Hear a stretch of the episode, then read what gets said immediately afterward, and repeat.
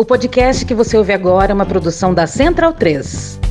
Nós temos três alternativas, em especial para mim: preso, morto com vitória. Dizer aos canalhas eu nunca serei preso. Sei não, ó. Eu tenho três alternativas para o meu futuro: estar preso, ser morto ou a vitória. A eleição ele já não obteve. A morte, ele tá aí, vivíssimo. Então, resta a prisão, né? Eu tenho três alternativas para o meu futuro: estar preso, estar preso, estar preso. Isso. Ele tem pavor de ser preso, né? Vai ser preso. Vamos entupir as cadeias de bandidos. Tá ruim? É só não fazer besteira. A papuda, Liz, espera. Boa estadia lá, valeu? Não podemos continuar vivendo aqui naquele passo. Ah, o Bolsonaro vai ser preso amanhã. Pode ser preso a qualquer momento. O senhor lembra na época de escola, quando o senhor dava um pescotapa, assim no teu amigo, e ele tinha o direito de revidar? Aí só de sacanagem, ele não revidava e você passava o recreio inteiro esperando aquele pescotapa que não vinha, e você nem aproveitava o recreio. Eu tô assim, doutor, há dois anos e oito meses esperando esse pescotapa que não vem. Super Quinta na Polícia Federal, Bolsonaro e aliados depõem por tentativa de golpe. Jair Bolsonaro, ex-presidente, o Augusto Heleno, que é ex-chefe do Gabinete de Segurança Institucional, Braga Neto, que é ex-chefe da Casa Civil, o Anderson Torres, que foi ex-ministro da Justiça, Paulo Sérgio Nogueira, que é ex-ministro da Defesa, Marcelo Câmara, ex-ajudante de ordens de Bolsonaro, Marcelo Fernandes, ex-secretário executivo da Secretaria-Geral, Cleverson Ney Magalhães, que é ex-oficial do Comando de Operações Terrestres, Almir Garnier, ex-comandante da Marinha, o Valdemar Costa Neto, presidente do PL, Felipe Martins, que é ex-assessor para assuntos internacionais da presidência, Rafael Martins, major, que era das Forças Especiais, Bernardo Romão, coronel do Exército, e Estevam Teófilo, que é coronel do Exército, são suspeitos de ter organizado uma tentativa de golpe no Brasil para reverter os resultados das eleições e a posse de Luiz Inácio Lula da Silva. O Felipe Martins está preso, o Bolsonaro não tá. O Bolsonaro tem uma proteção institucional que a figura dele enquanto liderança popular dá a ele. Isso é uma casca que segura. Se o Bolsonaro fosse um cidadão comum e esse caso tivesse andado do jeito que andou, o Bolsonaro estaria preso agora. Se não fosse esse medo de causar um alvoroço, não sei o quê, o Bolsonaro já estaria preso com tudo que apareceu, gente. Você não tem dúvida nenhuma disso. Você acha que o PL do Valdemar da Costa Neto vai ligar pro Tércio? Essa galera tá ferrada, eles sabem disso. É muito possível que alguém ali vai acomodar, vai falar alguma coisa. Quando chegar na hora H, eu acho que tem gente aí que vai afrouxar. Ele tem pavor de ser preso, né? Qual crime eu cometi? Qual crime eu cometi? Qual crime eu cometi? Qual crime eu cometi? Qual crime? Vai tomar no meio do seu cu. Delírio em Brasília. Vocês percebem a loucura? Legal. Olá, bem-vindos ao Medo e Delírio em Brasília com as últimas notícias do que restou do Brasil. Bom dia, boa tarde, boa noite. Bom dia, porra. Por enquanto. Eu sou o Cristiano Botafogo. Cristiano, seu lixo. Cristiano, seu lixo. Seu lixo. Seu lixo. Seu lixo. Seu lixo. Seu lixo. Lixo. Lixo. Lixo. E Cristiano. Aquele verme maldito. E o Medo e Delírio em Brasília. Aquele podcast. Beijo pra eles, né? Um beijo pro Medo e Delírio em Brasília. Medo e delírio, hein? Fora seu medo e delírio em Brasília, pô. Eu não ouço Medo e Delírio. É escrito por Pedro Daltro. Abraço, Dalton. Pedro Daltro. E um beijo pro Pedro Daltro. Beijo, Dal. Pedro Daltro. Pedro Daltro. Pedro Dalto. Pedro Daltro. Pedro Dalto. Um beijo pro Pedro Daltro. Esse é o episódio dias 415 a 417. Bolsonaro é a morte, Bolsonaro é uma peste. Prefiro diabetes, prefiro diabetes. Esse é o episódio dias 415 a 417. Eu já disse aqui. Foda-se. Bora passar pano? Não. Tá, mas bora tentar passar um pouquinho menos de raiva? Bora. Israel. Eita porra. Adivinha o quê? Adivinha, doutor, quem está de volta na praça? Oso vai se fuder. Ah, estamos de volta, senhoras e senhores. Gostaram da trilogia? Chega! Os desdobramentos dos depoimentos dos generais ficaram pra semana que vem. Calma. Alô, Xandão. Nas próximas operações, pode ser segunda-feira, cedinho. Aí a gente não precisa jogar o roteiro no lixo. Porra, caralho, porra. Porra, véspera de carnaval é. Putaria. Aliás, o último tópico desse roteiro aqui é o tópico que já tava pronto lá atrás. E de quebra, o noticiário político brasileiro tá completamente à moda caralho. Caralho. Pô, o ano mal começou e já. Puta que pariu, Marquinho. E por conta disso, a gente tá há tempos pra falar sobre o monstruoso. Vamos à definição do termo: extermínio deliberado, parcial ou total de uma comunidade, grupo étnico, racial ou religioso. Nos parece que essa definição está Pois é, estamos falando do delicado termo genocídio. Genocídio mesmo. O Tribunal Internacional Penal de Haia tem um estatuto, que é o Estatuto de Roma. O artigo número 6 é o artigo que define genocídio. Cinco práticas são definidas como genocídio. Todas estão em curso no atual massacre realizado contra os palestinos em Gaza. Pois é, a guerra em Gaza acabou virando assunto de política interna também. Então cá estamos. Com cautela. Mas antes, vai um salve aí para todos os nossos ouvintes que são judeus e que compartilham do absoluto espanto com a guerra em Gaza. Muita gente confunde críticas à guerra e críticas ao governo de Israel com críticas ao povo judeu. E olha, Ei, fodendo! é o caso aqui. Pois bem, no dia 7 de outubro do ano passado, algo em torno de 1.200 israelenses foram mortos. Uma absoluta atrocidade. Mais de quatro meses depois, a gente tem mais de 29 mil mortos em Gaza, e pelo menos 395 na Cisjordânia, onde não tem o Hamas. Além de milhares e milhares de feridos, deslocados e órfãos. Desses quase 30 mil mortos, pelo menos 12.400 deles são crianças. 8.400 são mulheres. E ai como isso colabora com a aniquilação de um povo de um grupo. Nos primeiros dois meses da resposta israelense ao ataque de 8 de outubro, Gaza, a faixa de terra mais densa do planeta, foi alvo de 25 mil toneladas de explosivos, que equivale a duas vezes as bombas nucleares jogadas em Hiroshima e Nagasaki. Texto a seguir é do Guga Chakra no dia 18 de janeiro desse ano no Globo. Os bombardeios são mais intensos do que os realizados contra Dresden, na Alemanha, durante a Segunda Guerra Mundial, com o uso de bombas de uma tonelada em uma proporção múltiplas vezes maior do que os Estados Unidos no Iraque. Pois é, muito mais bombas do que as jogadas no Iraque. E eis a resposta do governo israelense à insanidade de bombas tacadas numa minúscula faixa de terra. Você vai ouvir a seguir o ministro do governo atual, Nir Barkat, ministro da Economia, ainda em novembro de 23. A entrevista é em inglês, então eu vou traduzir em cima. We will continue until total surrender. Vamos continuar até a rendição total. You know the phrase total surrender, like Nazi Germany at the time, Você conhece o termo rendição total? Que nem na Alemanha nazista na época? like Imperial Japan at the time. Como no Japão Imperial à época?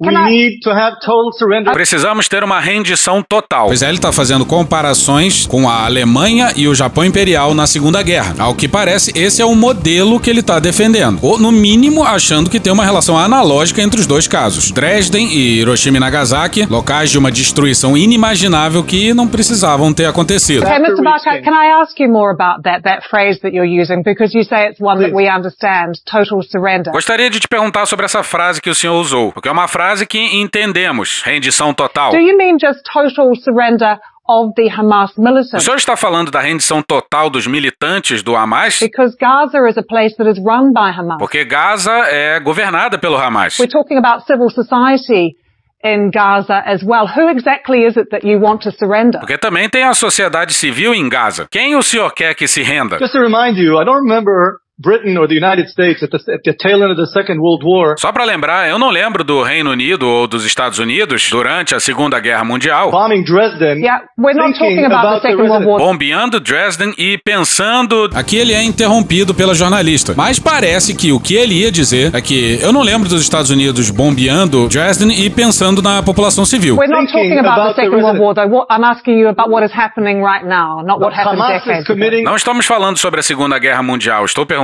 sobre o que está acontecendo agora, não sobre o que aconteceu há décadas. E aí ele responde: What Hamas is committing is worse than what the Nazis O did. que o Hamas está fazendo é pior do que os nazistas fizeram. Caralho! Agora você imagina, ele está dizendo que o Hamas é pior do que tudo que o Hitler fez e, no mínimo dá pra falar indiretamente, defendendo a destruição do outro lado. Você é maluco, é? Não é à toa que metade da munição israelense são as chamadas dumb bombs, ou bombas burras, algo assim. E quem diz isso é apenas e tão somente a inteligência americana. Essas bombas são bombas que não são guiadas, que não têm precisão. E todo mundo há de convir que jogar bombas sem precisão na área mais densa do planeta, uma que fosse já devia ser um negócio problemático. Imagina fazer chover bombas não guiadas. Aí é matança indiscriminada e os números não negam. Bora para um trechinho de uma matéria no Euromed Human Rights Monitor de 2 de novembro de 23.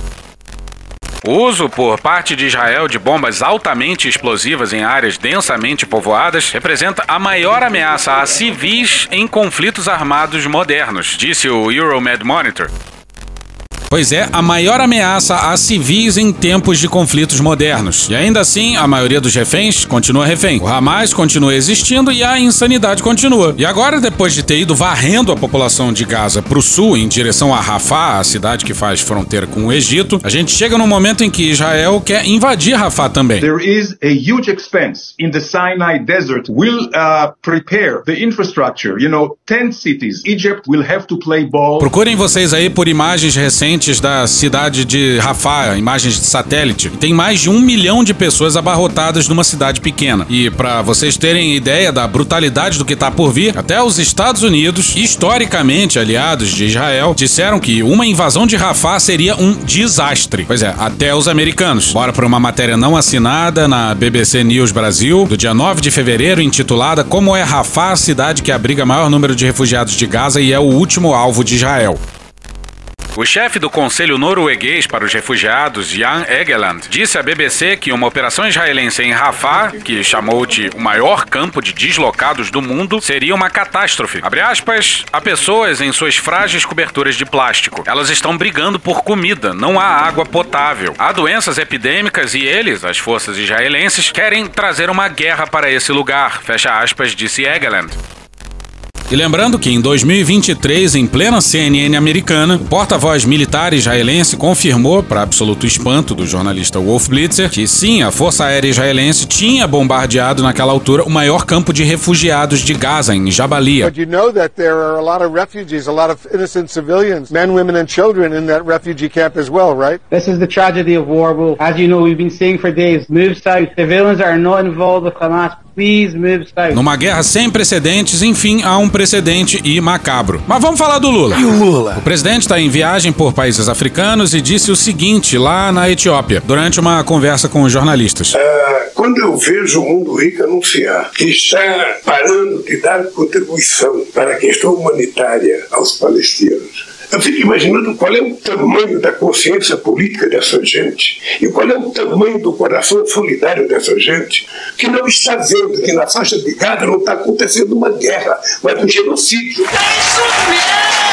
E isso fica claro novamente nas declarações das autoridades israelenses. Fica claro no número de mortos. Fica claro na quantidade de bombas jogadas na faixa de terra mais densa do planeta. Que não é uma guerra entre soldados e soldados, é uma guerra entre um exército altamente preparado e mulheres e crianças. Que nos lembra de uma coisa que já entrou aqui, não nesse episódio, mas em outro. Uma autoridade israelense, quando confrontada com o número de milhares de crianças mortas, respondeu que não era possível afirmar como essas crianças tinham morrido. Tem caixão sendo enterrado vazio. Mano, corra, rapaz. Olha, se teve algum erro nessa instituição que recolhe dinheiro, pura-se que errou, mas não suspenda a ajuda humanitária. Pois é, isso aí se refere a uma história esquisitíssima. Israel denunciou à ONU que funcionários que fazem parte da força-tarefa da ONU em Gaza teriam ajudado nos ataques de 7 de outubro. Mas as provas israelenses são bem questionáveis. E isso só serviu para sabotar ainda mais qualquer ajuda humanitária no lugar que mais precisa de ajuda humanitária. É um povo que está há quantas décadas, há quantas décadas tentando construir o seu Estado. O Brasil não, não apenas afirmou que vai dar contribuição, eu não posso dizer quanto, porque não é o presidente que decide. Sabe? É preciso ver quem é que cuida disso no governo para saber quanto é que vai dar. O Brasil disse que vai defender na ONU a definição do Estado palestino ser reconhecido definitivamente como Estado pleno e soberano. É importante lembrar que em 2010 o Brasil foi o primeiro país a reconhecer sabe, o Estado palestino. É preciso parar sabe, de ser pequeno quando a gente tem que ser grande. E enorme mesmo foi a África do Sul, que denunciou Israel lá no Tribunal Penal Internacional. Ei, Tribunal de Haia! Sabe o que está acontecendo na faixa de Gaza com o povo palestino? Não existe nenhum outro momento histórico. Aliás, existiu quando Hitler resolveu matar os judeus. E foi esse trecho que deu merda. Mas vamos lá. É genocídio, sim. Portanto, paralelos com outros genocídios são válidos. Isso vale também pro nazismo. Apesar do nazismo ser, e aqui a gente cita o Jones Manuel, uma máquina industrial de extermínio de pessoas. Um genocídio em proporções bastante diferentes, mas genocídio. A questão é, para fazer uma crítica à altura do nível do genocídio genocídio que se desenrola em Gaza, é preciso, nesse caso específico, citar Hitler. A questão não é se é legítimo ou não colocar o dedo na cara do Netanyahu e denunciar em alto e bom som o genocídio. No final, tem que se endurecer diplomaticamente mesmo. Isso podia, inclusive, ter sido feito antes. Nosso problema foi com a comparação com o Holocausto, porque foi um momento histórico muito sensível. E por conta do estrago causado pela declaração do Lula aqui dentro do Brasil, o estrago interno. Olha esse trechinho de um vídeo da DW Brasil com o historiador israelense Omer Bartov. A fala de Lula sobre Israel é antissemita? It's neither historically correct nor politically astute. Não é historicamente correta nem politicamente astuta. But it's not anti-Semitic. Mas não é antissemita. Mas calma, a gente tá se atropelando. A gente no nosso Twitter mencionou a nossa opinião sobre a inadequação do uso do Holocausto como comparação e voou pedra. Calma, poxa, calma, por favor. Mas Twitter também é meio hospício, né? Então vamos seguir em frente, tem outras derrotas. O Netanyahu deu o showzinho dele, disse que o Lula ultrapassou uma linha vermelha. Na rede social X, antigo Twitter, Netanyahu classificou as falas de Lula como vergonhosas e graves. Segundo ele, Lula banalizou o Holocausto e tentou prejudicar o povo judeu e o direito de Israel de se defender. Abre aspas. Comparar Israel ao Holocausto nazista e a Hitler é cruzar uma linha vermelha. Israel luta pela sua defesa e pela garantia do seu futuro até a vitória completa e faz isso ao mesmo tempo que defende o direito internacional. Fecha aspas. Não parece. Pois é, o Netanyahu diz que o Lula ultrapassou uma linha vermelha, logo ele, o Netanyahu, que desconhece qualquer linha vermelha. Porra. E foda-se a reação do Netanyahu e a reação completamente desproporcional da chancelaria israelense, com tweets dignos da chancelaria do Jair, que inclusive rendeu um vampetaço como resposta. O Brasil realmente é maravilhoso. Teve também um esculacho no embaixador brasileiro em Israel, que teve que ir com o chanceler no Museu do Holocausto em Tel Aviv. Teve também vídeo do chanceler com uma brasileira sobrevivente do ataque do dia 8. Segundo o chanceler, a brasileira teria um recado ao Lula. O chanceler se escandaliza com Lula que, em momento algum, diminuiu o que o Hitler fez. Mas não teve fúria alguma com o Bolsonaro. Fui, mais uma vez, no Museu do Holocausto. Nós podemos perdoar, mas não podemos esquecer. Nem com o Flávio Bolsonaro. E as prisões das milhares de pessoas nos dias 8 e 9 de janeiro foram feitas nos moldes nazistas. Eu já tive a honra e o privilégio de visitar o Museu do Holocausto em Jerusalém, em Israel. Quem não teve essa experiência ainda, faça o possível para ter, para saberem qual é o tamanho do grau de maldade e crueldade que alguém pode impor a, um, a uma pessoa próxima, né, um ser humano na vida. Porque a gente via lá pessoas com medo, querendo fugir do nazismo e sendo direcionadas para dentro de estações de trem de uma forma pacífica, com a falsa promessa: olha, vem com a gente, vamos andar aqui em Filidiana, o senhor, a senhora, seus filhos pequenos, a senhora grávida, vamos caminhando que vocês vão entrar num trem e vão fugir do regime nazista. Enquanto estavam dentro das estações de trem, eram ligados, ligados às câmaras de gás e as pessoas morriam aos milhares, muito parecido com o que aconteceu aqui nas prisões dos dias 8 e 9 de janeiro. Vamos aqui, entra no ônibus, vamos te botar na rodoviária para você voltar para sua casa. E o destino foi o presídio. Pessoal, hoje, dia 9 de janeiro de 2023, fomos obrigados pela Polícia Militar a entrar dentro desses ônibus aqui. O Exército nos entregou para a polícia. Até uma hora atrás a gente confiava no Exército, que eles iriam nos proteger, e o Exército nos entregou. Estamos sendo retirados aqui que nem bicho, dentro de ônibus. Não sei para onde estão levando a gente. Não sei para onde a gente está indo. E restou ao governo brasileiro responder à altura, falar grosso. Tá na hora de falar grosso nessa porra. Calma, que se teve alguém que já tentou diminuir o que Hitler fez foi o Netanyahu e os Bolsonaro, não o Lula.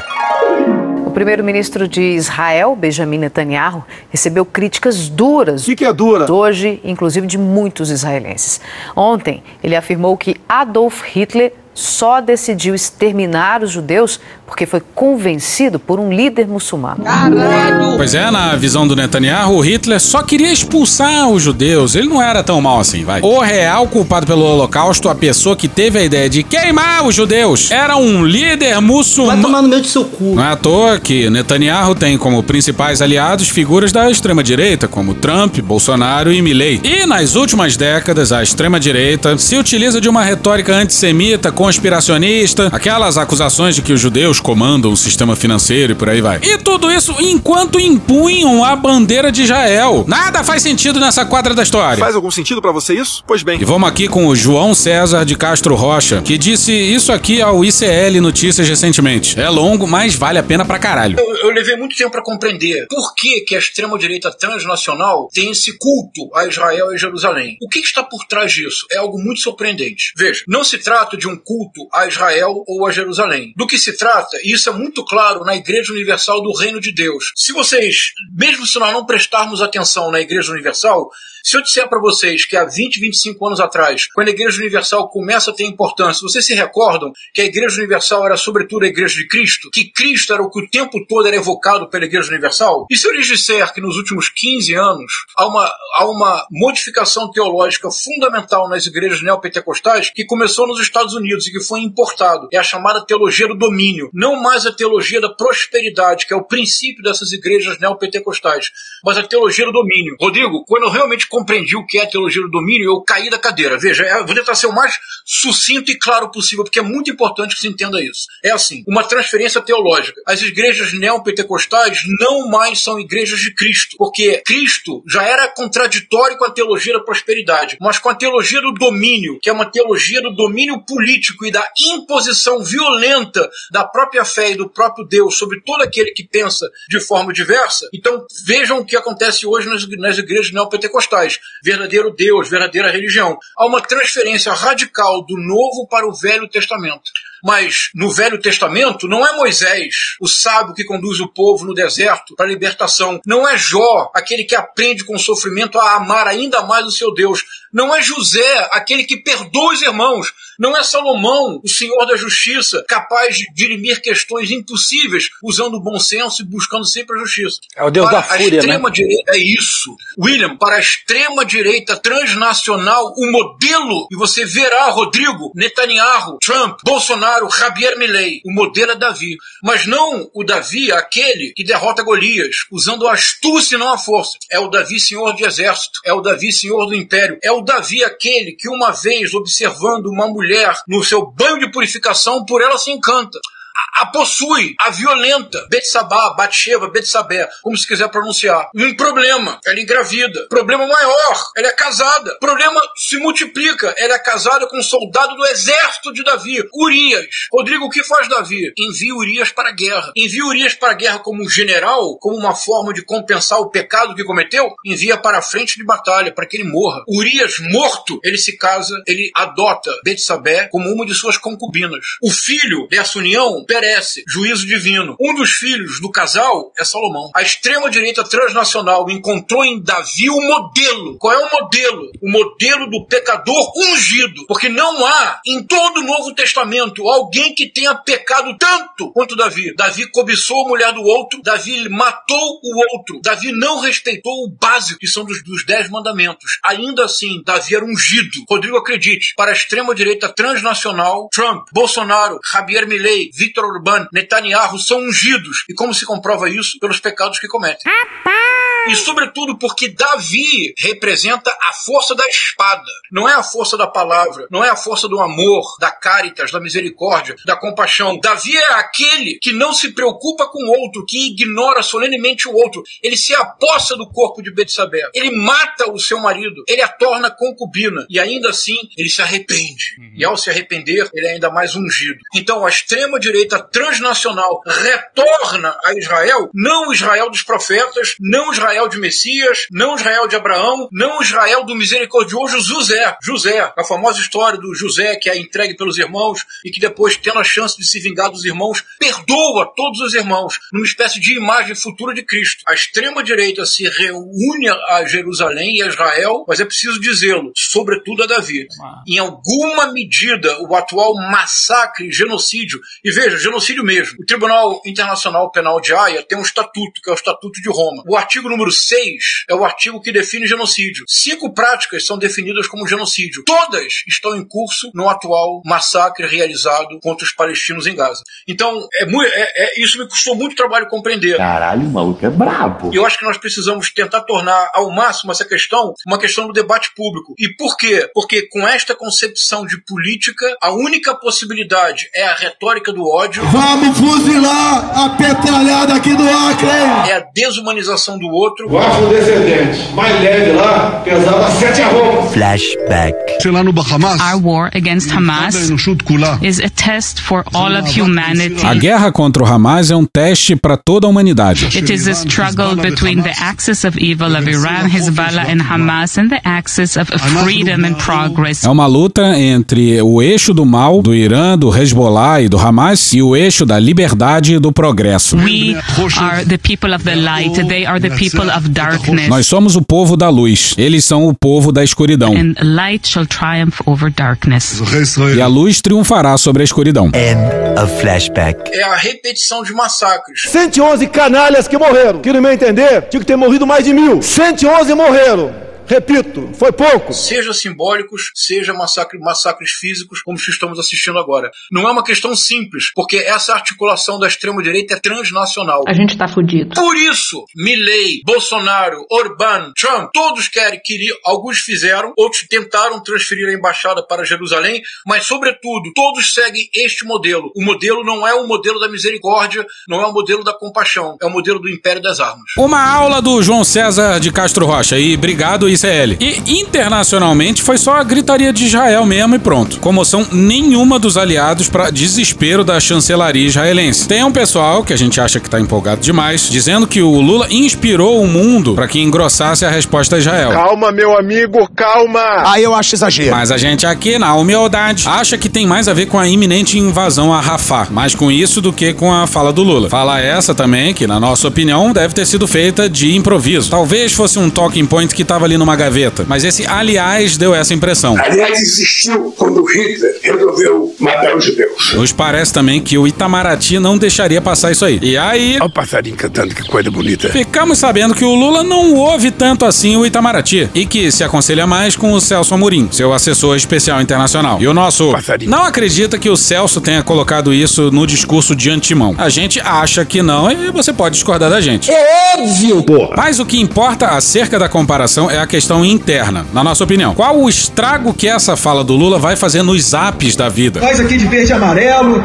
os tios e as tias do Zap, nós é que fazemos essa democracia e que somos base do governo Bolsonaro. Como isso pode amplificar a manifestação em São Paulo e ajudar com que isso produza a tal fotografia que o bolsonarismo quer? Mais do que discurso, uma fotografia de todos vocês para mostrarmos para o Brasil e para o mundo a nossa união, as nossas preocupações, o que nós queremos: Deus, pátria, família e liberdade. Precisa não, já tá claro já, cara. Não precisa não. Mas é, e tem gente por aí se comovendo mais com a fala do que com a desgraça em Gaza. Mas essa reação interna era óbvia e mais do que sabida. E veio junto uma inacreditável reação do parlamento. Essa aí, imaginável, mas não na proporção que tomou. De início, eu gostaria de reiterar o que este Senado Federal, através de sua presidência, já se manifestou de maneira veemente, que é a condenação veemente do ataque terrorista, e não há outro nome, um ataque terrorista, terrorista, terrorista, e não há outro nome, terrorista, um ataque terrorista, terrorista, terrorista, e não há outro nome, Chega! perpetrado pelo grupo Hamas em 7 de outubro de 2023. A insinuação aí é de que o governo brasileiro não repudiou veementemente o suficiente. E repudiou sim e de forma clara. Tem uma fantasia de que o Lula não falou em terrorismo, mas ele falou sim, inclusive no próprio dia 7. O presidente Lula acaba de falar sobre o ataque a Israel. Ele foi às redes sociais, trazemos para você a postagem do presidente da República. Fiquei chocado com os ataques terroristas realizados hoje contra civis em Israel, que causaram inúmeras vítimas. Trago aqui mais um trecho. Ao expressar minhas condolências aos familiares das vítimas, reafirmo meu repúdio ao terrorismo, terrorismo, terrorismo em qualquer de suas formas. Aí depois, ainda em outubro, no dia 20. Não é possível tanta irracionalidade, não é possível tanta insanidade que as pessoas pessoas façam uma guerra tendo em conta, sabe, de que as pessoas que estão morrendo são mulheres, são pessoas idosas, são crianças. E hoje, quando o programa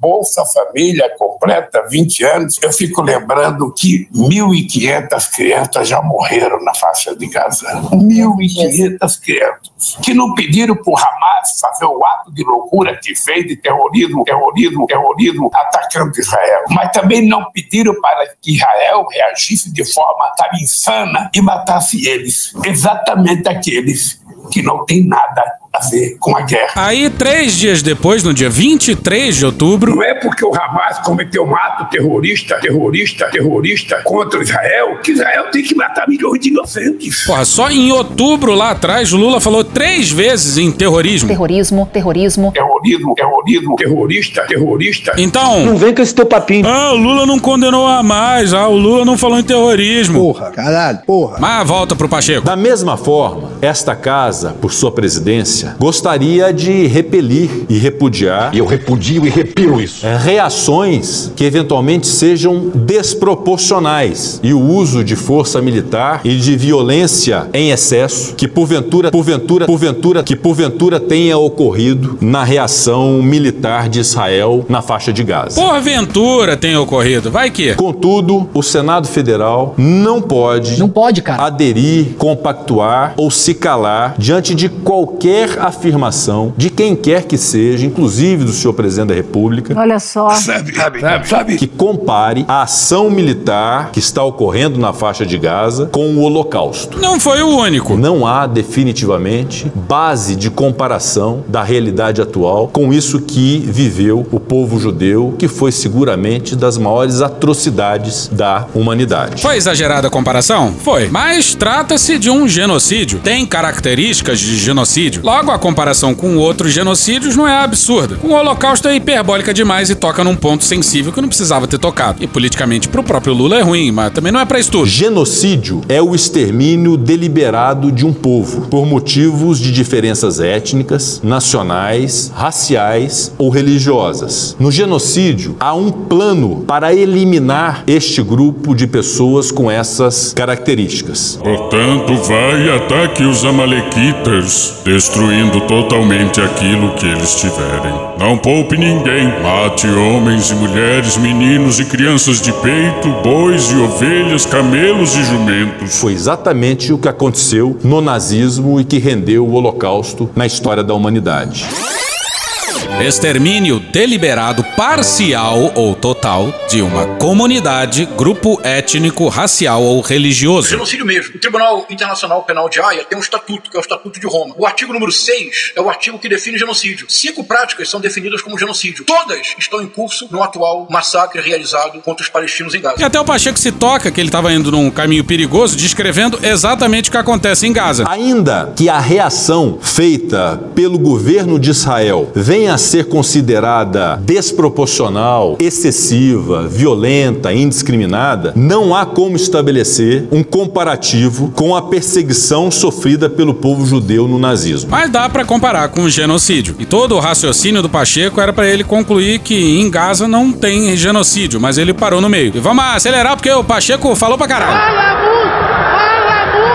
Estamos certos de que uma fala inapropriada e equivocada não representa, e aqui digo eu, não representa o verdadeiro propósito do presidente da República Federativa do Brasil, Luiz Inácio Lula da Silva. Pelo amor de Deus. Pacheco resolveu dar a lição de moral no Lula. Que fase! Podia ter feito isso quando o Bolsonaro cuspia nos nossos aliados dia sim e dia também. Que é um líder global conhecido por estabelecer ou buscar estabelecer diálogos e pontes entre as nações. Motivo pelo qual, em especial por essa confiança que este presidente tem no perfil conciliador, Bicampeão mundial de conciliação. do presidente Lula, é que uma fala dessa natureza deve render uma retratação. É fundamental que haja uma retratação cara! E um esclarecimento com um pedido de desculpas em relação a uma parte da fala que estabelece esta premissa equivocada. A presidente do Senado pode ficar assim, cobrando o presidente da República retratação e pedido de desculpa? Não sei. Bom, mas e aí? Senhoras e senhores, a partir desse exato momento eu tenho o prazer e a satisfação de informar a todos os presentes. Ô, ô Marco, Marco, Marco Rogério. Calma, que não é o. É o Omar Aziz? Oportunismo do girão, respirador de maconha. Mas amo mesmo é quando Omar Aziz ronra. A forma como o Omar Aziz esculacha o Pacheco é diferente. É um eufemismo, né? Vossa Excelência podia me eh, tipificar, já que o seu Vossa Excelência entrou num assunto que essa casa tem se mantido calada em relação a isso, Vossa Excelência trouxe à tona esse assunto, me tipifica o que está acontecendo lá com a morte de 10 mil crianças e mulheres e até agora quantos terroristas, que são terroristas, sim, do Hamas, foram mortos ou presos por- pelo Estado de Israel, pelo governo sionista de Israel. O povo judeu é uma coisa, que todos nós respeitamos. Não confunda o povo judeu com esse governo de direita sionista de Israel. Não confundam a grande obra do mestre Picasso com a grande pica de aço do mestre de obra. Não confunda. Uma coisa é uma coisa, outra coisa é outra coisa. Ao povo judeu, todo o nosso respeito, a nossa solidariedade o que aconteceu. Agora eu quero que Vossa Excelência me tipifique o que está acontecendo lá hoje. Cinco práticas são definidas como genocídio. Todas estão em curso no atual massacre realizado contra os palestinos em Gaza. E depois eu vou falar sobre esse assunto e vou lhe, vou lhe colocar quem é que fez a Al-Qaeda, quem é que fez o Hamas, para estar acontecendo o que está acontecendo hoje. Pois é, quem fortaleceu o Hamas foi Israel. Horroroso. Mas disso aí a gente fala mais pra frente. Quem está por trás de tudo isso? Então, presidente, a- a- as palavras do presidente Lula em solidariedade, em vivenciar, em olhar o que está acontecendo, Vossa Excelência me tipifique 30 mil vidas mortas, que nem morreu 700 mil pessoas no Brasil. E eu não vi nenhum histerismo na internet por parte da direita. É isso mesmo!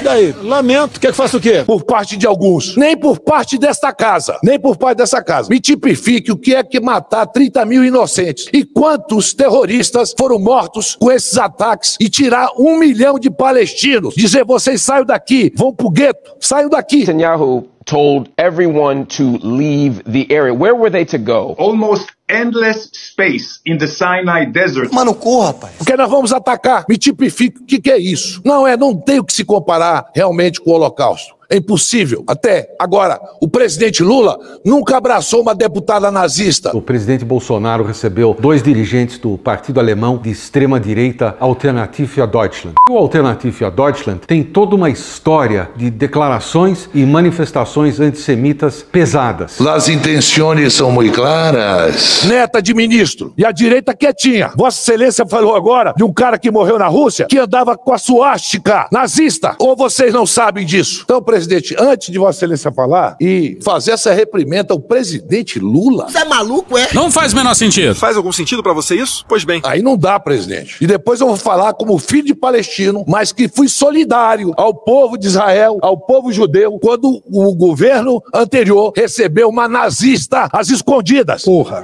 caralho, porra. A Federação Israelita me mandou uma parabenização porque eu me posicionei. Mas tem senador, deputado, ministro do governo anterior que não ficou histérico, como eu tô vendo essa histeria toda. Então, eu não trouxe esse assunto à baila, porque é um assunto muito delicado, mas Vossa Excelência fez questão de trazer. E nós vamos discutir essa questão. Os ouvintes mais atentos Cheio de maconha. sabem que o Aziz esculacha o Pacheco de um jeito diferente. E a minha fala hoje foi pontual, não foi generalizada. Pode fazer 50 notas contra mim, só não me intimidem. Porque quando estão me intimidando, presidente, Vossa Excelência não falou isso, estão intimidando essa casa aqui. A nota é desproporcional, presidente. Vossa Excelência, como presidente do Senado, deveria dizer isso no seu discurso. Eu sou membro dessa casa. Vossa Excelência dizer a nota é desproporcional. Eu não aceito que intimide um senador da República. E a resposta do Pacheco, não a essa, mas a atual, é sensacional. Não há de minha parte nenhum tom de polemização, tampouco de reprimenda ao presidente da República. Não fode, porra!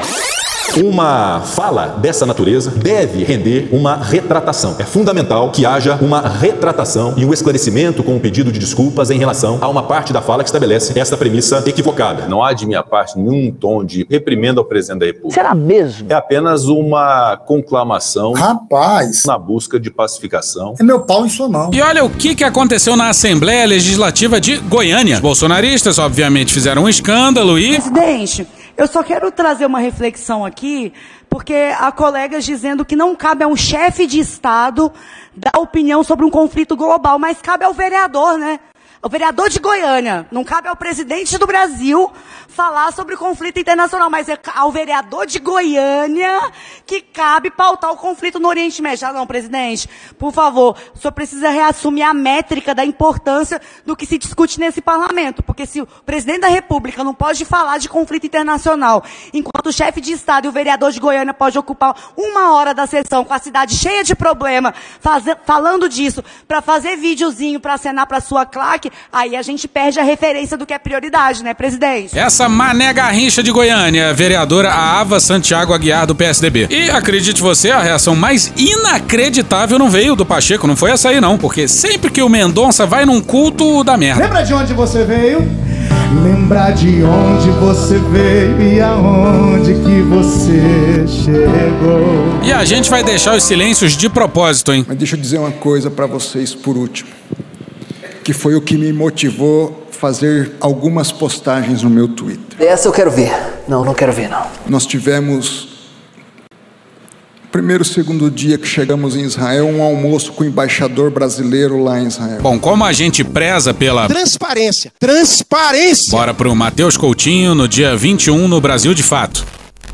O ministro do Supremo Tribunal Federal, André Mendonça, é o relator de um processo movido pela Federação Israelita do Estado do Rio de Janeiro. A entidade é uma das federadas que estão sob o guarda-chuva da CONIB, a Confederação Israelita do Brasil, que custeou, em conjunto com a ONG israelense Stand With Us, uma viagem de Mendonça para Israel em janeiro desse ano. O Mendonça foi questionado pelo pessoal do Brasil de Fato, mas preferiu o silêncio. Por que será? Uma volta pro Mendonça. Eu fiz uma colocação para o embaixador. Fala logo, porra. Embaixador, Pode continuar, pô, bora. nossa diplomacia é marcada por uma busca de equilíbrio e imparcialidade. Eu falei a palavra China hoje de manhã? Não falei. O presidente falou mesmo, e é verdade mesmo, a mulher é feia mesmo. O senhor não acha que talvez se nós caminharmos mais nesse sentido, ao invés de endossarmos uma petição da África do Sul acusando Israel de genocídio, Pois é, senhoras e senhores, um ministro da Suprema Corte Brasileira resolveu criticar publicamente a denúncia sul-africana. seria um melhor caminho para nós sermos um agente de paz? Ah, deixa as bombas continuarem a cair, pô. Paz, tranquilidade. E ele me respondeu: Teu cu! Não foi exatamente isso, mas o que importa é que ele vai caguetar o embaixador, hein? O mundo de hoje não há espaço para o cinza. Ou é preto ou é branco. E o país tomou a sua posição. Em resposta, eu tomei minha posição. Eu defendo a devolução de todos os sequestrados. Ai, que fofo! E acho que o erro maior é apoiar um grupo terrorista. Vocês estão de sacanagem! Pois é, o ministro da Suprema Corte sugeriu que o governo brasileiro apoie o Hamas. Você é um lixo. Desculpa. Desculpa, gente, só pra distensionar um pouquinho. Que mata crianças. Pois é, mas e as 12.400 crianças palestinas mortas? Jovens e idosos. Gratuitamente. Aí que quadra da história, hein? Se tem alguém que pode ser acusado de ser a favor do Hamas, é. Ele mesmo, o Netanyahu. Nos primeiros episódios que a gente falou sobre o tema, a gente apontou o óbvio. Hamas só tem o poder que tem porque assim o Netanyahu e os seus aliados quiseram. E lá vamos nós propositalmente com o jornal The Times of Israel, matéria da Tal Schneider no dia 8 de outubro do ano passado. Durante anos, os vários governos liderados por Benjamin Netanyahu adotaram uma abordagem que dividiu o poder entre a faixa de Gaza e a Cisjordânia, colocando o presidente da autoridade palestina, Mahmoud Abbas, de joelhos enquanto tomavam medidas que apoiavam o grupo terrorista Hamas. A ideia era impedir que Abbas, ou qualquer outro membro do governo da autoridade palestina na Cisjordânia, avançasse no sentido do estabelecimento de um Estado palestino. Digamos que o radicalismo só do lado israelense não funcionaria para inviabilizar a solução de dois estados.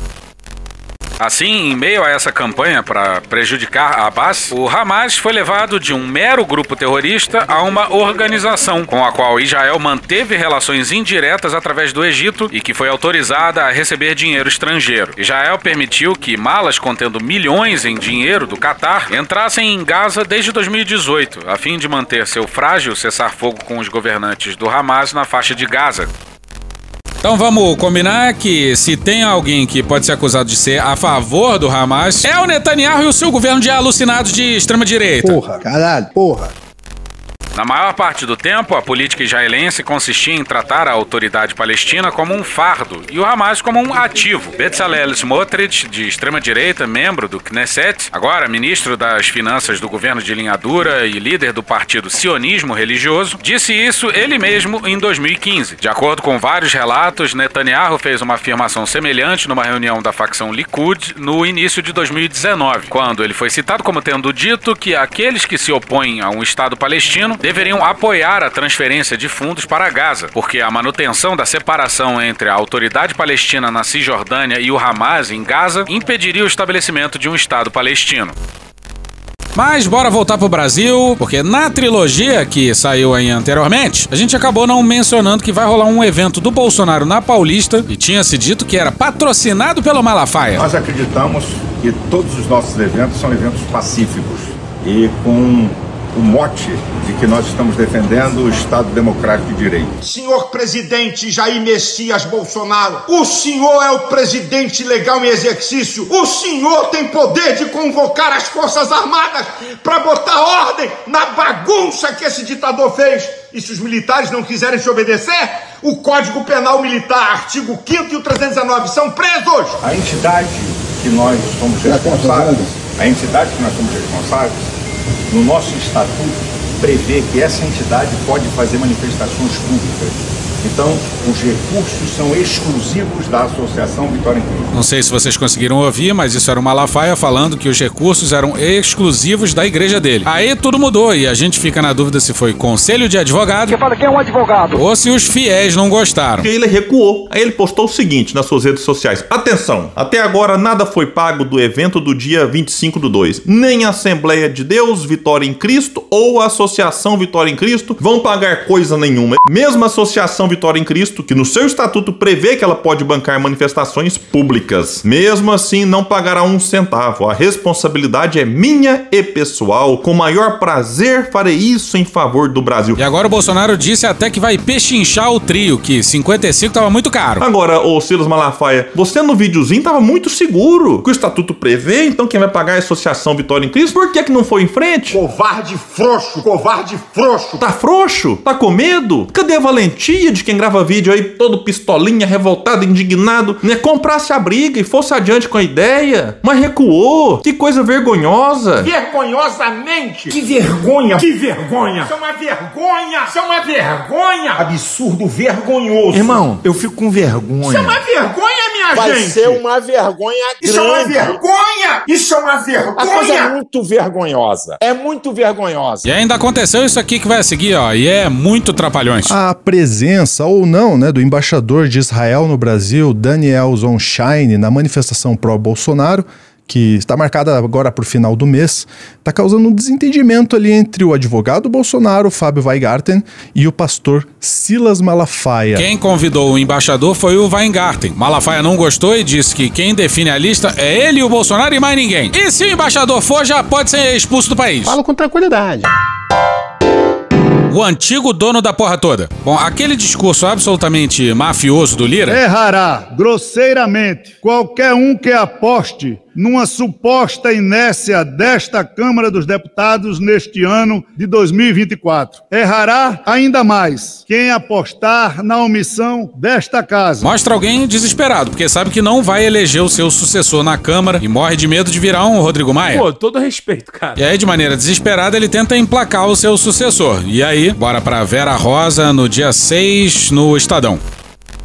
A relação entre o Palácio do Planalto e o presidente da Câmara, Arthur Lira, do PP de Alagoas, vai de mal a pior. O que é um bom sinal, um ótimo sinal. Lira precisa entender que Lula não é Bolsonaro. O Lira tá perdendo poder, basta ver o desespero dele.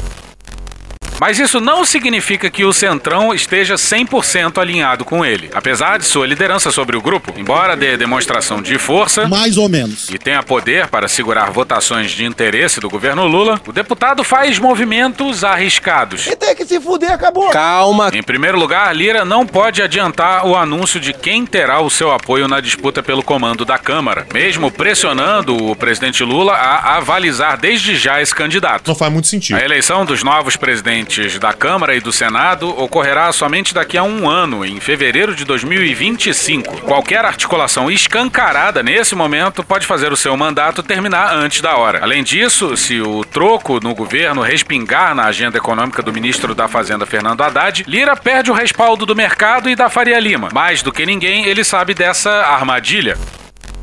O Rodrigo Maia perdeu a presidência da Câmara. Perdeu o poder, mas continuou muito bem quisto pelo mercado, tanto que virou presidente da Confederação Nacional das Instituições Financeiras. E se Lira emparedar demais o governo, periga não só perder a sucessão da Câmara, como o apoio dos poderosos. E aí a sua ficha corrida vai ficar um pouco mais pesada, digamos assim. Puxa daí, Duzão. Essa é pra machucar, vai.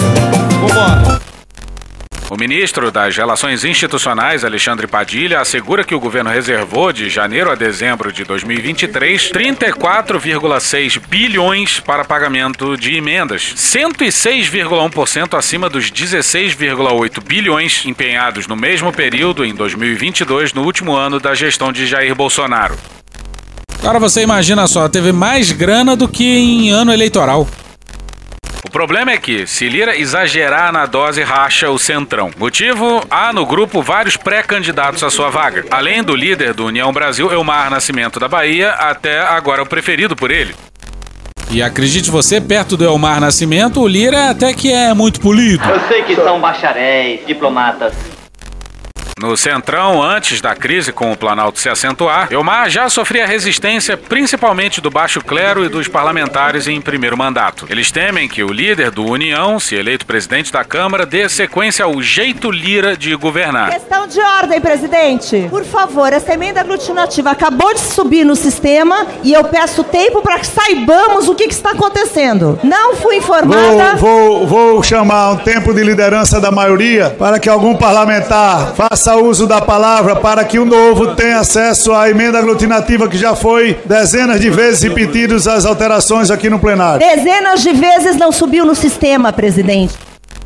E aqui entra uma coisa muito importante. Todo o Congresso Nacional é puto com o Lira pela forma como ele preside a Câmara. Não existe nenhuma discussão. Dos 513 deputados, 500 são apertadores de botões, 8 decidem e dois estão foragidos ou presos. Pra você ter ideia, olha algumas datas de uma matéria de dezembro. Depois que o Lira tentou tratorar uma votação e quase todos os partidos entraram em obstrução. Olha o que, que disse o André Fernandes, do PL do Ceará. Que merda, hein? Na matéria do Augusto Tenório, na coluna do Estadão, no dia 21 de dezembro do ano passado.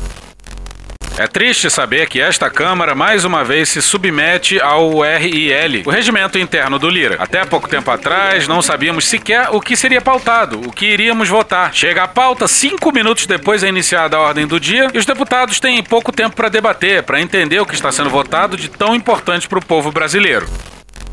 E olha a fala do Eli Borges, do PL de Tocantins, que vai comandar a bancada evangélica em 2024.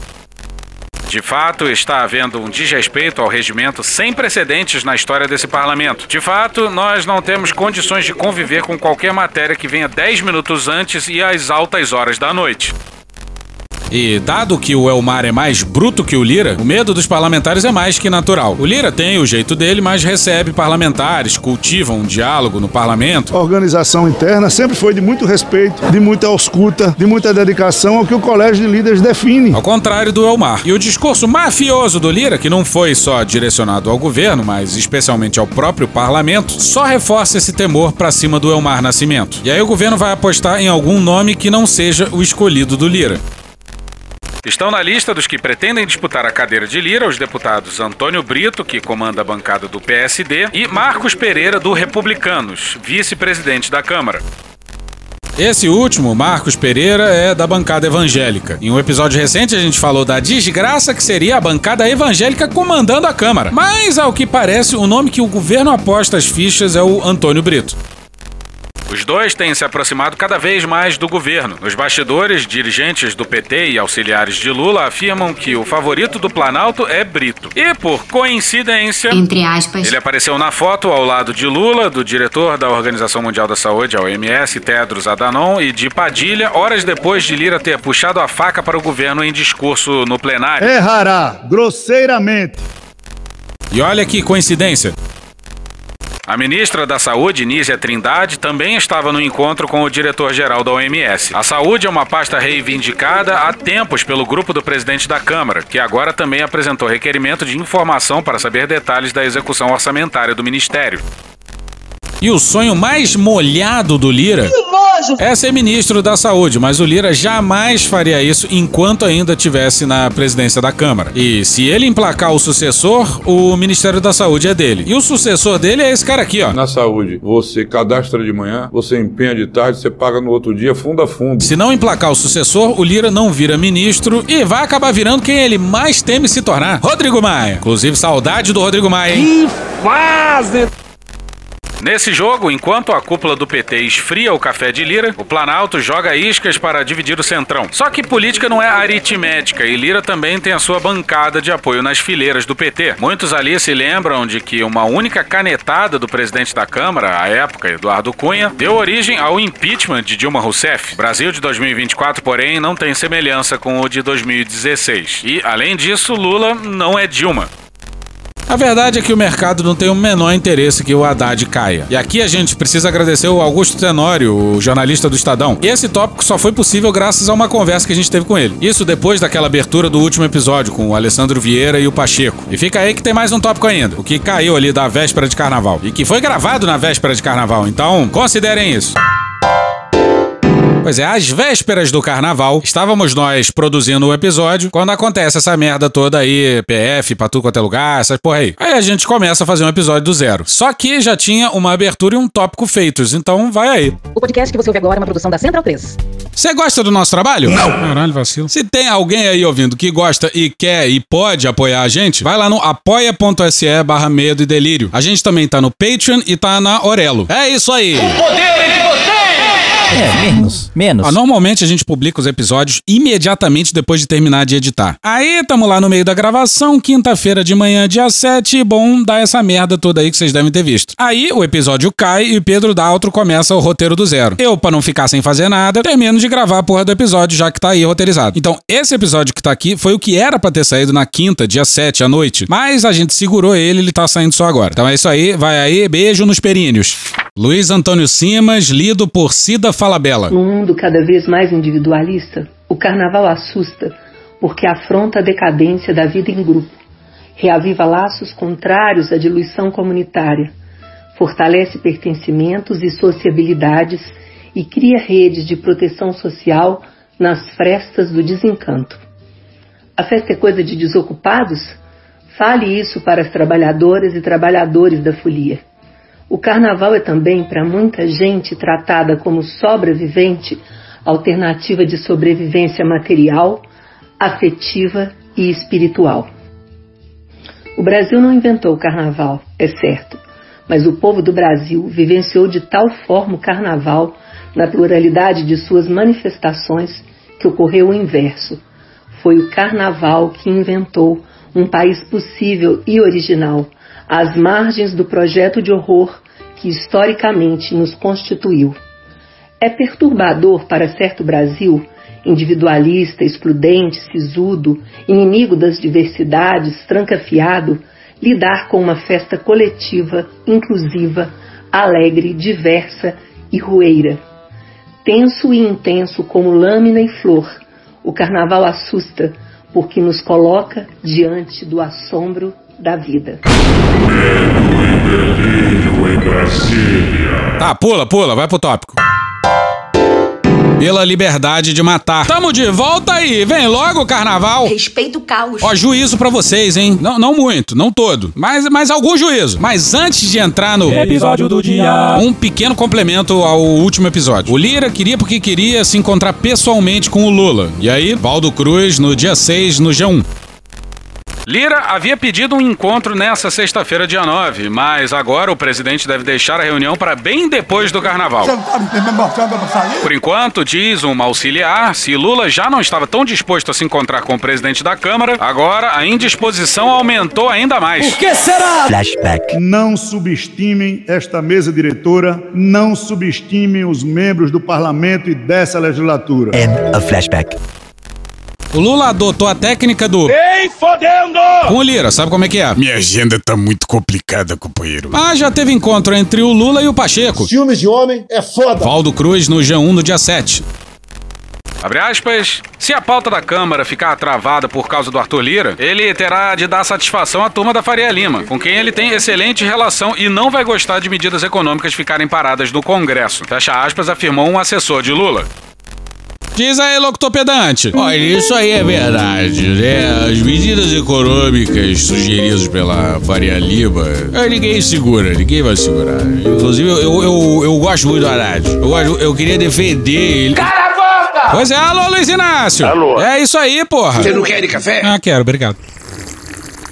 Mas, pô, vamos tentar arrumar um rival pro Lira que não seja o pastor da Edir Macedo, né? Pelo amor de Deus. Eu prefiro morrer. Tá, agora sim vamos adentrar a parte nova do episódio. Parte nova do episódio. Para com essa porra aí, meu irmão! Mas e que quadra da história, hein, senhoras e senhores? Bolsonaro perdeu a eleição porque sabotou a vacinação e as medidas protetivas contra a pandemia. Ele sabe disso. Ele perdeu uns 20 milhões de votos. 20. Com a mulherada. Com as mulheres. Que a mulher é que era mais interessada naquele caso da vacina. Por causa de filho, por causa dessas coisas. As mulheres derrotaram o Bolsonaro por causa da vacina. Porque o Bolsonaro falava contra a vacina. Essa sabotagem do Bolsonaro e dos seus generais durante a pandemia cobrou um ágio macabro. Eu sei, é chato, mas a gente vai lembrar disso aqui sempre. Vou esquecer disso jamais. Centenas de milhares de brasileiros que morreram sem necessidade. Porque Bolsonaro foi na contramão de todo mundo. O único chefe de Estado do mundo que foi na contramão do que se pregava tocante à pandemia. o Pois é, só isso aí já devia bastar pra condenar o Bolsonaro, o Pazuello, o Braga Neto e todo mundo. Condenar pela condução criminosa desse governo durante a pandemia. E ele não falou isso só uma vez, não. Talvez eu tenha sido o único chefe de Estado do mundo todo que teve a coragem de se insurgir contra essa política do fica em casa. Talvez o único chefe de Estado do mundo que disse que não poderia ficar em casa, que tinha que trabalhar, cuidar apenas dos idosos e com, com comorbidade, teria sido eu. E hoje vários estudos comprovam exatamente que eu estava certo. Eu não errei nenhuma, apenas estudei e tive coragem de enfrentar o problema. Apenas estudei e tive coragem de enfrentar o problema. Calma, calma, apenas calma. estudei e tive coragem Calma, calma, calma, vocês estão de cabeça quente. Pois é, isso aí tudo e absolutamente nada acontece. Vão ficar chorando até quando? E a impunidade é tamanha que aí acontece isso aqui, ó. Fala pessoal, aqui deputado federal Nicolas Ferreira. Estou aqui com o nosso senador Cleitinho, nosso governador Zema. Essa porra é esquete, né? Nosso governador Zema. Quero me drogar, quero me drogar, quero, quero, quero maconha. Aceito, tem aí? E começo de ano, começando aí o ano letivo, e nós estamos aqui para poder mais uma vez garantir a liberdade de todos os alunos de Minas Gerais. Liberdade acima de tudo, pessoal. A nossa liberdade vale mais que a nossa própria vida. É isso mesmo, deputado Nicolas. Aqui em Minas, todo aluno, independente de ter ou não vacinado, terá acesso às escolas. Liberdade acima de tudo, pessoal. A nossa liberdade vale mais que a nossa própria vida. Ela foi feita às pressas. Experimento social, cara.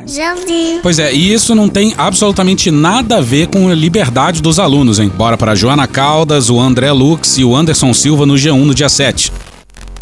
Caso alguma dose esteja atrasada, a criança vai ser matriculada e vai frequentar as aulas. Mas os pais vão ser orientados a regularizar a caderneta vacinal em 30 dias. Caso o prazo não seja cumprido, a escola deve comunicar o conselho tutelar. Me leva lá no posto se não chamo tutelar.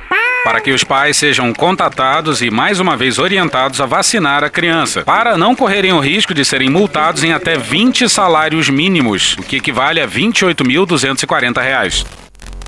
é, e é a mesma discussão da pandemia. Vacinação é um esforço coletivo. Os antivacinas não causavam muito dano até recentemente porque eram poucos. E aí a imunidade coletiva protegia eles. Mas em número maior, atuando de início sobre a vacina da Covid no Brasil, eles começam a desacreditar toda e qualquer vacina. E não, você não tem direito de colocar outras pessoas em risco pela sua suposta liberdade de não se vacinar. E pra piorar essa liberdade desses caras aí, essa liberdade que eles tanto defendem, não é a liberdade das crianças não se vacinarem, mas a liberdade liberdade dos pais de fazerem o que quiserem com os seus filhos. Eles acham uma afronta o Estado se meter nessa relação. E claro, tem um equilíbrio tênue aí, mas é o Estado passando por cima disso em prol de uma intervenção comprovadamente segura para um bem coletivo. Porra! No frigir dos ovos, o que esses caras estão fazendo é colocar a vida dos seus filhos em risco e das crianças que convivem com ela também. No final das contas, é para isso que serve essa suposta liberdade que eles querem. É esse o resultado. Aqui em Minas, todo aluno, independente de ter ou não vacinado, terá acesso às escolas. Pois é, e foda-se o Estatuto da Criança e do Adolescente. Esse eca que tinha rasgado e jogado numa latrina. Artigo 14, parágrafo 1 É obrigatória a vacinação das crianças nos casos recomendados pelas autoridades sanitárias. Ora com a Flávia Ferrari, do Todos pelas Vacinas, e do Instituto Mário Schenberg. Esse debate é muito simples, é um debate que a gente vem fazendo no Todos pelas Vacinas. Questão de obrigatoriedade, quem obriga é o ECA. O Ministério da Saúde não pode, numa canetada, desautorizar o ECA. O que, que o Ministério da Saúde está fazendo ao colocar a vacina no PNI? Fazendo o seu papel, disponibilizando a vacina pelo Plano Nacional de Imunizações. Quem obriga é o ECA. E aí é uma questão de você discutir o ECA, se isso deveria ser obrigado ou não. Jogar isso para o Ministério é uma falácia. E assim, né? Os caras estão colocando isso como uma forma de polarizar o debate e criar uma pauta, já que não tem pauta. Em março de 2020, a CWY de meningite foi incluída no PNI. Não teve nenhum desses debates. Por que esse debate agora? E mais ainda, né? Essa questão de obrigatoriedade como uma imposição. Saúde coletiva são regras coletivas. Um exemplo que a gente dá no Todos é, por exemplo, o lixo. Seu lixo. Se a sua coleta de lixo é terça-feira às 10 da manhã, você pode ser multado a colocar o seu lixo no sábado à tarde. Por quê? Não é porque a sua sarjeta vai ficar suja. Não é essa a questão. A questão é que se você deixar o lixo lá, você vai atrair um monte de rato e barata que pode ser vetor para doença para outras pessoas que não tem nada a ver com o seu lixo. Sei lá, por isso que eu acho que falta uma ação federal, ou do judiciário, ou do executivo, falando: olha, gente, a regra é essa. Não tem o que inventar a roda.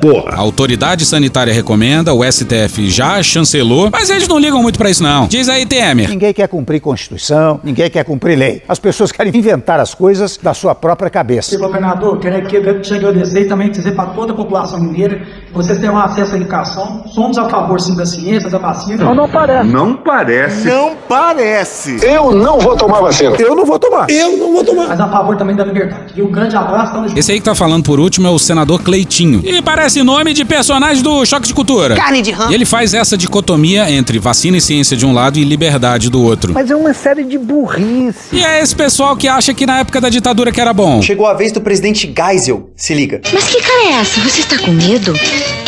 Enfermeira, mas o papai sim. Ele não quer ser vacinado. É isso mesmo, eu não quero tomar espetadas inúteis, afinal não estou doente. Eu não vou tomar vacina. E ponto final. Se alguém acha que minha vida tem risco, o problema é meu. E ponto final. Eu digo pra vocês, eu não vou tomar. É um direito meu. Eu não vou tomar. Alguém sabe quantos por cento da população vai tomar vacina? Pelo que eu sei, menos da metade vai tomar vacina. Quem não quiser tomar vacina, se porventura ele contrair o vírus na frente e na vacina for comprovadamente eficaz lá na frente, que a gente não sabe ainda, a respons responsabilidade é dele. Quer que faça o quê? E é por causa de atitudes como a sua que muitos brasileiros morrem ou ficam incapazes. Agora, obrigar o cidadão a tomar vacina, ou quem não tomar, não vai poder tirar passaporte, não vai poder abrir conta no, no Banco do Brasil, não pode fazer concurso público, é, não pode viajar de avião. Pô, isso aí é mais, isso é uma ditadura, pô. E quem defende isso é um ditador. Atenção! A partir de 1 de julho, a vacinação é obrigatória no Brasil. Se o seu filho não for vacinado até completar um ano, perderá o direito ao salário família até o momento que o senhor o vacine e apresente o atestado instituído por lei. Pô, isso aí é uma, isso é uma ditadura, pô. O período militar não foi ditadura. Aham. Tá, volta. Ó, e um detalhe, Minas está muito bem representada em Brasília, no Senado e na Câmara Federal. Valeu. Falou. Tá aí o grande quadro do Partido Novo que as pessoas acham que é um moderado. Tá aí ele e o Partido Novo junto com o bolsonarismo nessa cruzada insana contra a vacina. Bom, primeiro, toda criança tem direito de frequentar a escola. Isso é inquestionável, precisa. A criança, com isso, vai ter uma alimentação, uma merenda boa que nós retomamos em Minas Gerais, vai ter boas escolas, reformamos as escolas em Minas. Atenção, atenção, é agora que o bicho vai pegar. É agora que o bicho vai pegar. E vai principalmente aprender ciência para que ela tenha condições no futuro, diferente do que já aconteceu no passado. Queremos que ela venha a decidir se quer ou não ser vacinada.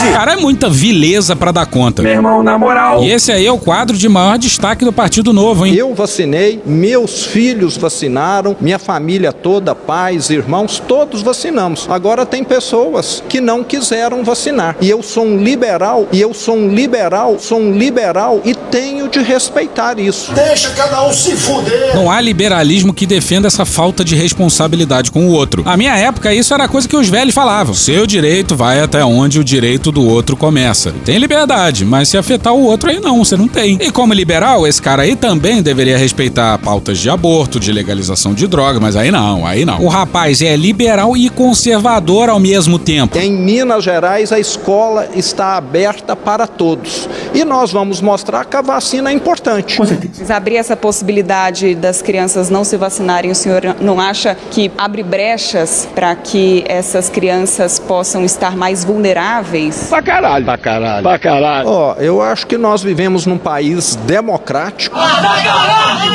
Um país democrático onde as pessoas têm o direito de adoecer e transmitir doença para os outros. Que nós temos de respeitar o direito de ir e vir de todo cidadão. E temos também de respeitar o direito de cada um decidir qual o melhor tratamento para si. Puta que pariu! Pois é, e foda-se se isso vai colocar em risco professores e alunos e o resto da comunidade. Afinal, ele é liberal. O que são essas coisas quando comparadas com o direito da pessoa de não tomar uma vacina que é comprovadamente eficaz e que comprovadamente não faz mal à pessoa e que comprovadamente salva milhares de vidas? Pois é, mas não é só eles, não. Tem mais. Tem o Jorginho Melo também. O senhor está apoiando um governo que é fascista e que se demonstrou antidemocrático. Mas de mão limpa, né? Mas aí algo nos diz que eles estão se inspirando no duelo entre o governador do Texas e o Biden. E aí os estados resolveram desafiar o governo federal. E olha que aqui os estados têm uma margem de manobra muito mais reduzida do que nos Estados Unidos. Os Estados Unidos é muito mais federalista do que o Brasil. Ah, bora pro Jorginho, que é governador de Santa Catarina, bom lembrar. Quero falar com você, catarinense. Um assunto importante. Nenhuma escola de Santa Catarina vai recusar matrícula de nenhum aluno por falta de vacina. Pois é, num país normal, os governadores estariam fazendo campanha, implorando que os pais vacinem as crianças para que as escolas sejam um lugar seguro para elas. Mas aqui a distopia é tão aguda que acontece isso aí. Aqui em Santa Catarina a vacina não é obrigatória. Puta que pariu, meu. Fica na consciência de cada catarinense a exercer o seu direito de cidadão e resolver sobre isso. Pô, se for depender disso, fudeu. Com todo respeito. Mas fica aqui um beijo pros nossos ouvintes catarinenses. Em Floripa tem bastante gente ouvindo a gente. Mas tem gente ouvindo a gente até em Balneário Camboriú. Pois é, mas esse discurso individualista aí é uma desgraça. A saúde pública depende da coletividade. Por exemplo, agora a gente tá numa epidemia de dengue. Cada um tem que limpar o seu quintal. Mas cada vez mais se fala nessa liberdade absoluta, egoísta e, no fim das contas, burra. Porque não funciona e destrói qualquer senso de comunidade. Revoguei o ano passado um decreto que existia do governo anterior que obrigava os professores a se vacinar. Puta que pariu, Marquinho! Revoguei dando autonomia e liberdade aos professores. Ele disse isso mesmo? Ah, libera a velocidade nas rodovias também, então? Pô, e essa parada de sinal de trânsito aí tá muito antiquada. Sarcasmo! Agora você imagina, na cruzada contra a vacina, estamos ouvindo um governador de extrema direita Fascista e que se demonstrou antidemocrático. Mas de mão limpa, né? defendendo a liberdade do professor. Você tem balbúrdia e doutrinação em toda parte. Quem ensina pode resolver muito bem sobre isso na sua vida. Se fosse alguma coisa do tipo, tá, você pode até não tomar vacina contra a Covid, mas você e todo mundo com quem você mora tem que se testar duas vezes por semana e tem que usar a máscara N95 em público, talvez eu até considerasse, mas não é isso. Ou seja, eles querem não tomar vacina, pelos motivos doidos dele lá, mas também não querem se responsabilizar pela transmissão. E essa era uma questão pra ter ficado no passado. E é um grande comigo não tá. Deixa cada um se fuder. A autoridade máxima do Estado, que deveria fazer todos os esforços para vacinar a população e estimular as pessoas a irem se vacinar, tá? O que parece simplesmente está fazendo de tudo para sabotar essa mesma vacinação. E não é a única autoridade a fazer isso não. Tem um pessoal com ele também. Vamos para Ana Schöller no ND no dia 5. Ao lado do governador estão pelo menos os prefeitos das cidades catarinenses de Joinville, Adriano Silva do Novo, Jaraguá do Sul, Jair Frantzner do MDB, o prefeito de Criciúma, Clésio Salvaro do PSD, o de Balneário Camboriú, Fabrício Oliveira do PL, o de Blumenau, Mário Hildebrante do Podemos e o de Brusque, André Vec. E olha o discurso do prefeito de Blumenau. Abre aspas, diante de uma série de reivindicações que recebemos. Os tios e as tias do Zap. E depois de uma análise detalhada. Técnica, técnica, técnica. Determinei que a vacina contra a Covid não é obrigatória para o ano letivo de 2024, que segue opcional, conforme a recomendação do Ministério da Saúde. Não é bem assim. Não é bem assim, não. Bora com a Letícia Sarturi. As vacinas que o Ministério da Saúde colocam no PNI elas são recomendadas. É assim que funciona, é uma recomendação do Ministério da Saúde. E aí passa a oferecer no PNI. O que acontece é que o fato do Ministério da Saúde ter recomendado faz com que, pelo artigo lá do ECA, seja obrigatório. O que o ECA coloca é que tem que seguir a vacinação recomendada pelo Ministério da Saúde. Não é o Ministério da Saúde que obriga, mas é a força do ECA que faz o que é recomendado pelo Ministério da Saúde ser obrigatório. Pois é, pode isso, Arnaldo? O prefeito agora pode determinar se a vacina é válida ou não. Você é maluco, é?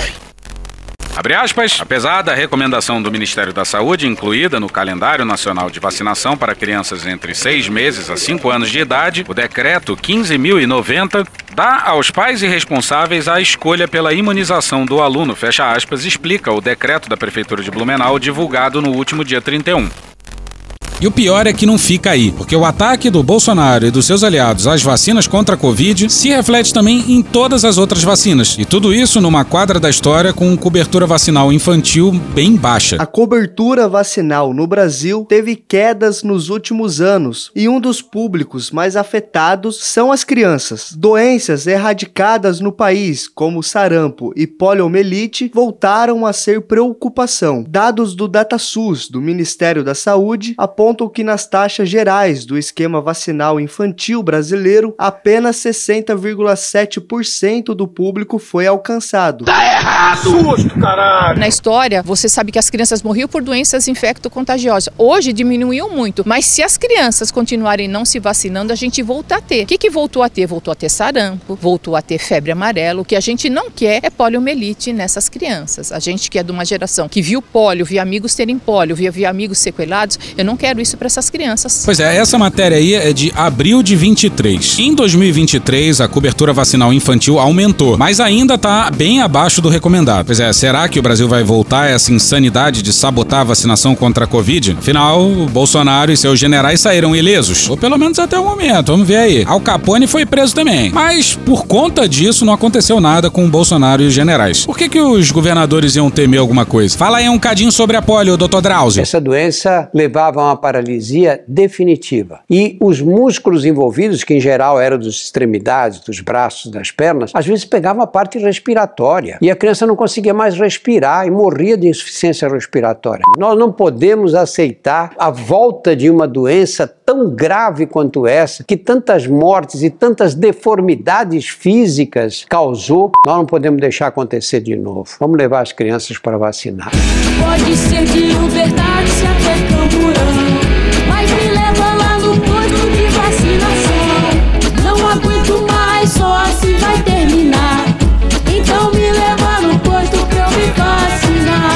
vacinar Aí o Conselho Federal de Medicina, o CFM, continua com a sua postura absolutamente absurda. Bora para uma matéria não assinada no Brasil Rede Atual no dia 30, intitulada Ministério Público investiga Conselho Médico que questiona a vacina infantil da Covid.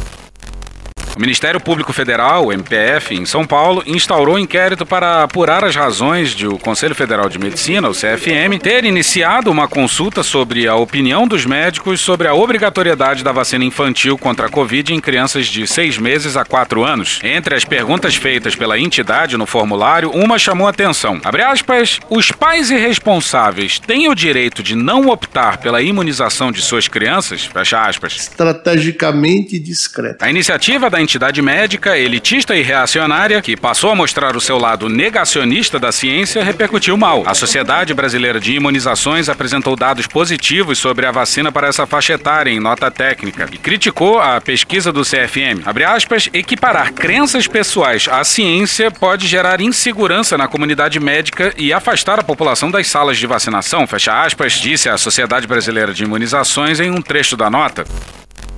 E já que a gente está falando de liberdade, de liberdade para matar no caso, vamos agora com a Prevent Senior. Mas antes, vamos lembrar esse trechinho aqui da CPI. O relato foi o seguinte: de que pacientes internados em determinadas unidades de terapia intensiva cuja internação tivesse eh, mais de 10 ou 14 dias, a esses pacientes o procedimento indicado era a redução da oxigenação, ou seja, eles iam reduzindo o nível dos respiradores. Eu não considero isso como sendo um tratamento paliativo, isso foge das práticas paliativas e, sinceramente, acredito que esses pacientes nem tinham condições de serem encaminhados à enfermaria, esse, esse leito híbrido. É importante que esses prontuários sejam disponibilizados para que seja feita uma devida avaliação. É, esse paciente, segundo informações dos médicos, eles evoluíam para óbito na própria UTI, então você tinha uma liberação de leitos. A expressão que eu vi ser muitas vezes utilizada é: óbito também é alta. E vamos em frente. Os Ministérios Públicos Federal, do Trabalho de São Paulo entraram hoje com uma ação pública conjunta contra a operadora de saúde Prevent Senior pela conduta da empresa durante a pandemia de Covid-19. Tá certíssimo. O Ministério pediu quase um bilhão de reais de indenização para seis empresas do grupo e seus sócios por dano moral e social coletivo. E se alguém acha que é dinheiro demais, o valor equivale a 10% do faturamento líquido da empresa entre 2020 e 2021. Caralho! E olha que essa ação é sobre direito trabalhista. A ação civil pública foi ajuizada na Justiça do Trabalho de São Paulo. A Prevent Sênior é acusada de cometer assédio moral e irregularidades no meio de trabalho. E olha como eles chegaram nesse número. Bora pro Guilherme Balsa e a Isabela Leite no dia 6 no G1. Os investigadores cruzaram dados das escalas de trabalho de cerca de 27 mil profissionais da Prevent Senior de janeiro de 2020 a dezembro de 2021 com os resultados de testes de Covid-19 fornecidos pela Secretaria de Saúde do Estado.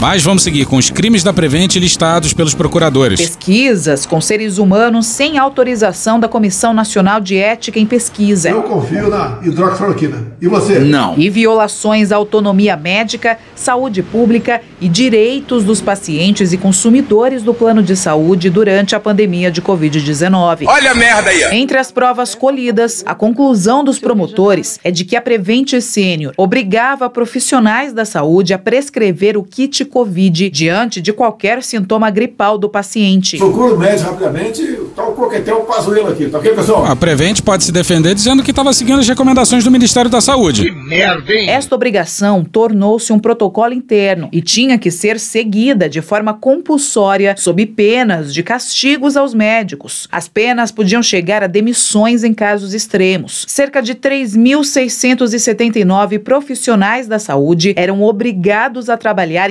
infectados Caralho! entre janeiro de 2020 a dezembro de 2021. Puta que pariu! Com risco de disseminar a doença ou vírus entre os demais trabalhadores, pacientes e todos aqueles que com eles tivessem contato. E o que vai a seguir é espantoso. Além da denúncia de que esses trabalhadores, no início da pandemia, sobretudo, foram proibidos de utilizar máscaras, máscaras que eles traziam das próprias casas, para supostamente não assustar os pacientes. O uso da máscara, o afastamento social, as medidas de isolamento, nós temos muita dificuldade de encontrar o que deu certo e o que deu errado. Volta pro Guilherme Balsa e a Isabela Leite no dia 6 no G1. Os investigadores afirmam ainda que a operadora só tornou obrigatório o uso de máscaras em novembro de 2020, nove meses depois do início da pandemia.